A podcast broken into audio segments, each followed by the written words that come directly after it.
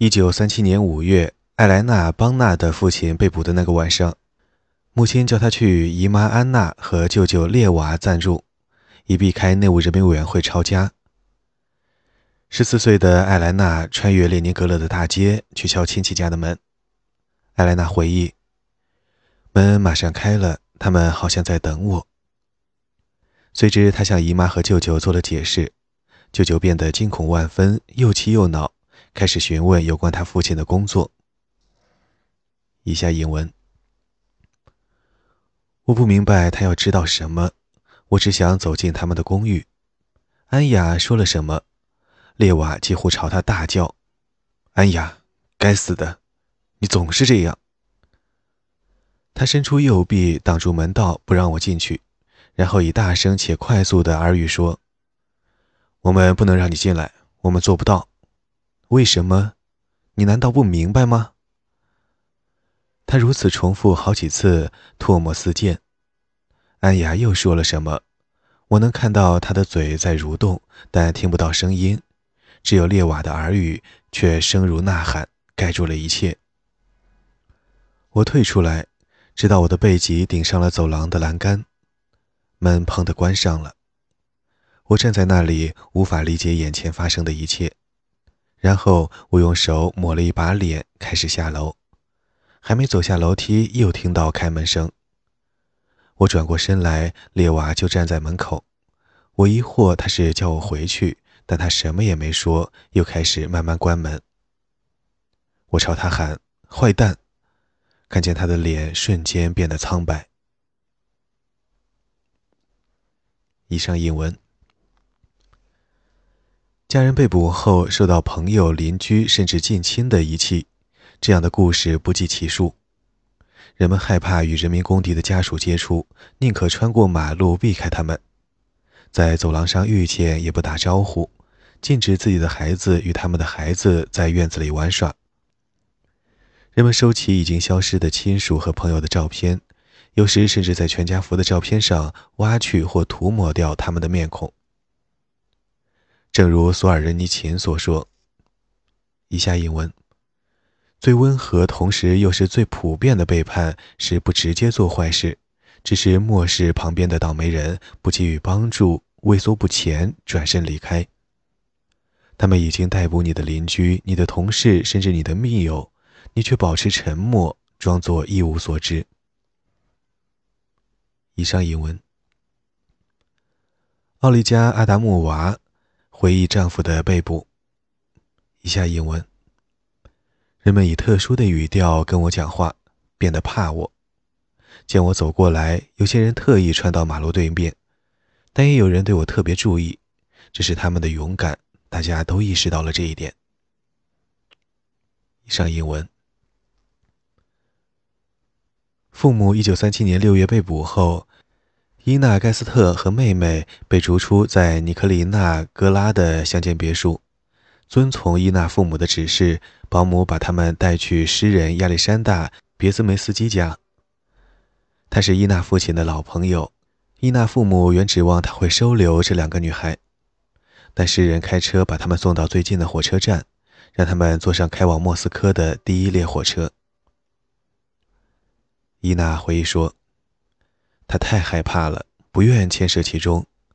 以前他经常住在我祖母的房子里，现在他和妻子刚有一个婴儿，恐惧压倒了他的义气。斯坦尼斯拉夫和瓦尔瓦拉·布德克维奇夫妇于1937年7月被捕，女儿玛利亚和她的弟弟马上被赶出列宁格勒公用公寓的两个房间，转而分配给他们的邻居。一对带三个小孩的夫妇。这两户邻居曾友好相处，直到1937年，邻居的妻子向内务人民委员会举报布德克维奇夫妇是反革命分子和间谍。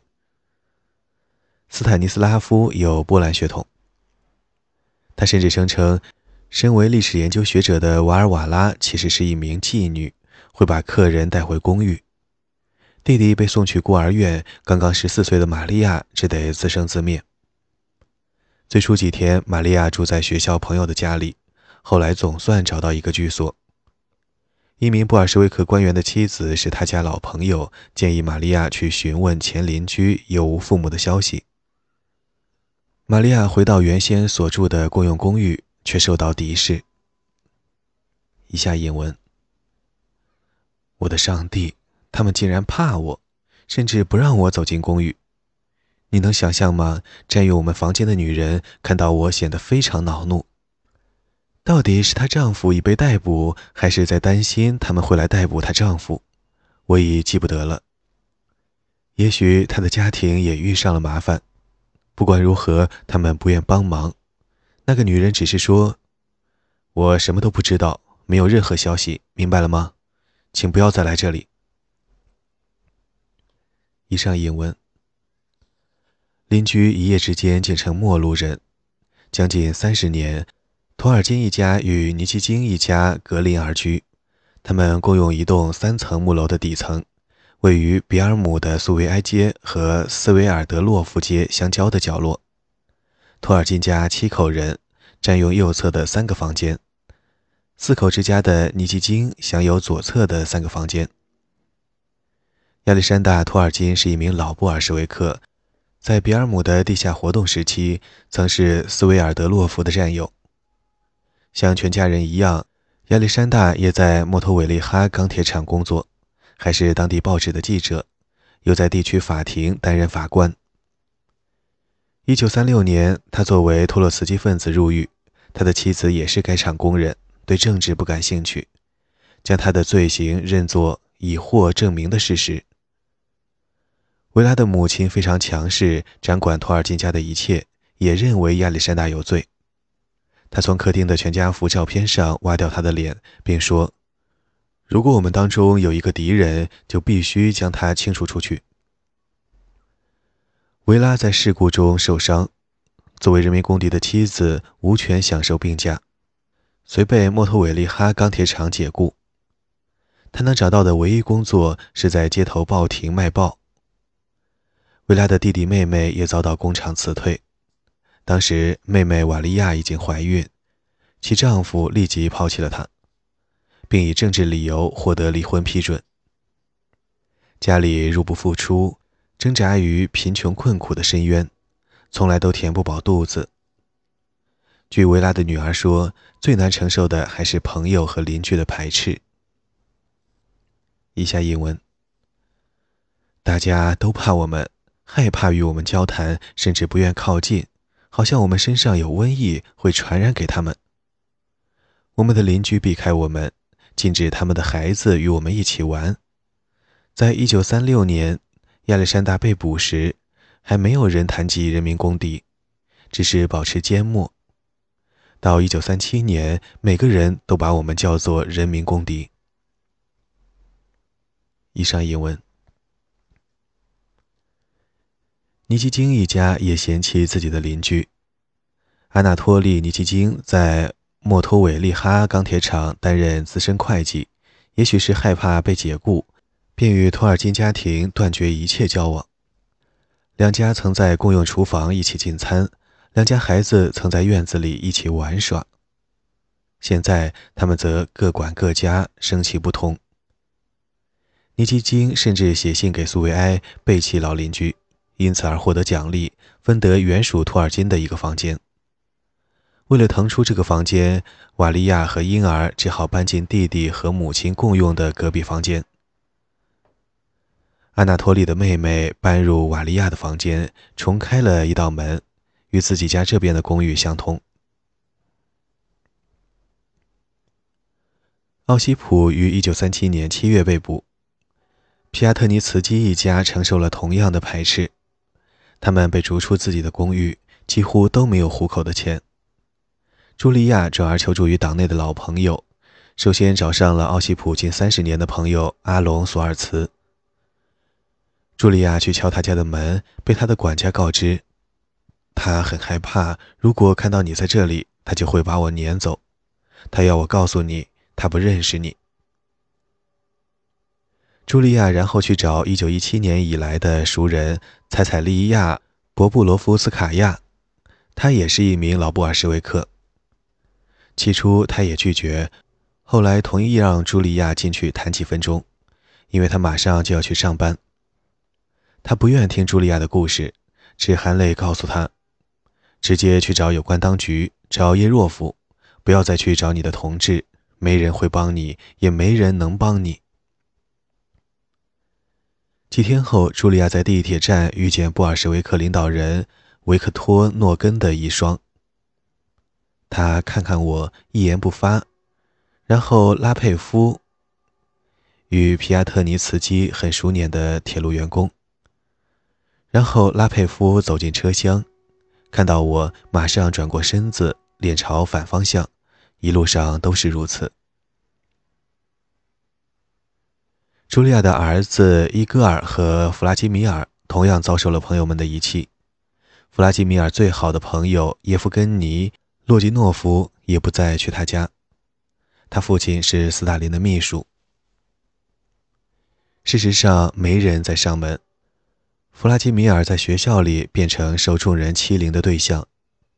他回忆，他们嘲笑我，把我叫做人民公敌，还偷我的东西。诸如书籍和衣服，因为他们知道我不能保护自己。茱莉亚处在隔离之中，遭到所有的朋友的背弃。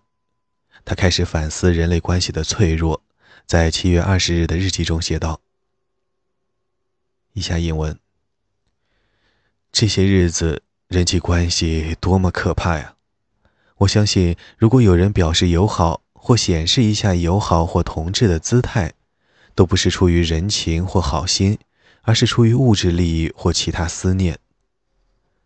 大家都知道，我们失去了一切，没有住的，没有吃的，但没人愿意伸出一个相助的手指。我们正在慢慢死去，但无人问津。以上引文。如艾莱娜·邦纳所发现的，即使是亲戚，也会嫌弃人民公敌的家庭。阿列克谢耶夫谢耶夫和妻子娜塔莉亚是活跃的共产党人。阿列克谢是一名医生，在性病方面担任红军的高级顾问。娜塔莉亚是远东木材托拉斯的经济学家。他们和女儿安吉丽娜一起住在远东地区的哈巴罗夫斯克。一九三七年，阿列克谢和娜塔莉亚被开除出党。阿列克谢与瓦里希·布柳赫尔元帅有牵连，后者在远东军是清洗的主要对象，其在中国的化名为加伦将军。当时十五岁的安吉丽娜记得父亲被开除出党后回家的情景。以下引文：他魂飞魄散，回到家，战战兢兢地说。他们会来抓我。我只是一个十五岁的蠢姑娘，顺口回答：“如果你被捕，这意味着他是必须的。”因为父亲以前总对我说：“如果他们被捕，这意味着他是必须的。”我的这句话一生都回荡在我的耳畔，他是必须的，但我实在弄不明白这到底是什么意思。以上引文。阿列克谢于六月一日被捕，被裁定参与了反对苏维埃政府的法西斯阴谋。一九三八年三月，在哈巴罗夫斯克遭枪决。他被捕后，娜塔莉亚和安吉丽娜被逐出自己的公寓。娜塔莉亚害怕自己被捕，赶紧带着安吉丽娜逃至莫斯科，希望把女儿留给娘家的亲属。十五岁的安吉丽娜面临一个危险：一旦母亲被捕，她就有可能被送去孤儿院。但娜塔莉亚的亲戚中没人愿意帮忙，他们都是狂热的共产主义者。娜塔莉亚的妹妹是共青团积极分子，被问及能否收留安吉丽娜时说：“让苏维埃政权把她养大吧，我们不需要她。”娜塔莉亚的妈妈更为敌视。当面告诉他的外孙女：“我恨你的父亲，他是人民公敌。我也恨你。”好几天，娜塔莉亚和女儿只能睡在公园长凳上。到最后，阿列克谢在莫斯科大学学医时的老朋友安德烈·格里加洛夫和妻子收留了他俩。格里加洛夫一家冒着极大的风险，将安吉丽娜藏在自己的共用公寓，离克里姆林宫仅一箭之遥。安吉丽娜没有在苏维埃首都的居住护照，但共用公寓的邻居，其中有莫洛托夫的嫂子，都视而不见，因为最好还是与医生为邻。娜塔莉亚把女儿留在莫斯科，自己返回哈巴罗夫斯克，几星期后被捕。沙姆苏瓦利和古尔齐拉·塔吉罗夫夫妇在巴尔达的达达地区担任教师。该地位于比尔姆的西南部，相隔一百四十公里。沙姆苏瓦利是革命的积极分子，曾在建立阿克巴什村的集体农庄中发挥主导作用。他作为穆斯林民族主义者被捕于1936年，枪决于1938年。同时遭殃的还有三十四位巴尔达地区的达达教师和宗教领袖。古尔齐拉只得独自抚养六个孩子，老大十一岁，老幺才出世几个星期。他是村里少数有文化的人之一，懂得达达文和俄文，所以颇受村民的尊重，获得足够的粮食来养活家人。前来执行逮捕的警察为逮捕像塔吉罗夫那样的好人而满怀悔恨，主动帮助古尔齐拉一家。他送来牛奶，或让孩子们去他家吃饭。他每星期为古尔齐拉和囚禁在巴尔达的沙姆苏瓦利传递一次邮件，自己也给沙姆苏瓦利写信。请原谅我，我别无选择。他们强迫我执行逮捕，我知道你是无辜的。我现在要赎回我的罪，帮助你的家人。古尔齐拉继续在阿克巴什村小学担任教师，只是他教的课经常有内务人民委员会人员的监视，审查他说的话中有无穆斯林民族主义的色彩。一九三七年，由于村苏维埃主席的举报，古尔齐拉和六个孩子被赶出自己的家园，全部家当放在一辆马车上。他们走了二十公里，来到沙姆苏利瓦的母亲及其长子住的叶克十二村。他们有一栋两层楼的大房子，上有空置的房间。沙姆苏瓦利的母亲受过教育，笃信宗教，房内摆满书籍，但拒绝收容他们。他在儿子被捕一事上责怪古尔齐拉。他一听到儿媳妇与那位警察的谣言。也许在怀疑古尔齐拉参与了沙姆苏瓦利被捕之事。古尔齐拉的女儿列泽达认为，父亲的亲属担心古尔齐拉是人民公敌，对丈夫的被捕负有责任，还有可能危及亲属。沙姆苏瓦利的母亲告诉古尔齐拉，他的房子已经住满，不能让他搬进去，甚至不愿向长途跋涉之后的孩子们提供食物。当天晚上，沙姆苏瓦利的弟弟全家搬进二楼的房间。他是一个商人，正在搬家，刚好卖掉自己在阿克巴什的房子。受到婆家的拒绝后，古尔齐拉和孩子们只好向一名集体农庄工人租得一个村边房间。沙姆苏瓦利的母亲曾来看望过一次，抱怨孩子太吵，并从此再没出现。古尔齐拉和孩子们在叶克十二村一共住了十五年，很少看到拒绝往来的塔吉洛夫一家。古尔齐拉回忆，最痛苦的是看到他们走过我们的街道，肯定没人在监听，仍然不跟我们说话，甚至连一声招呼都不打。古尔齐拉的孩子们与他们的堂兄弟在同一村庄一起长大，但很少相处。列泽达回忆：“我们与他们一起上学，但没有在一起玩，也从没去过他们的家。他们对我们总是很冷淡，我们也以牙还牙。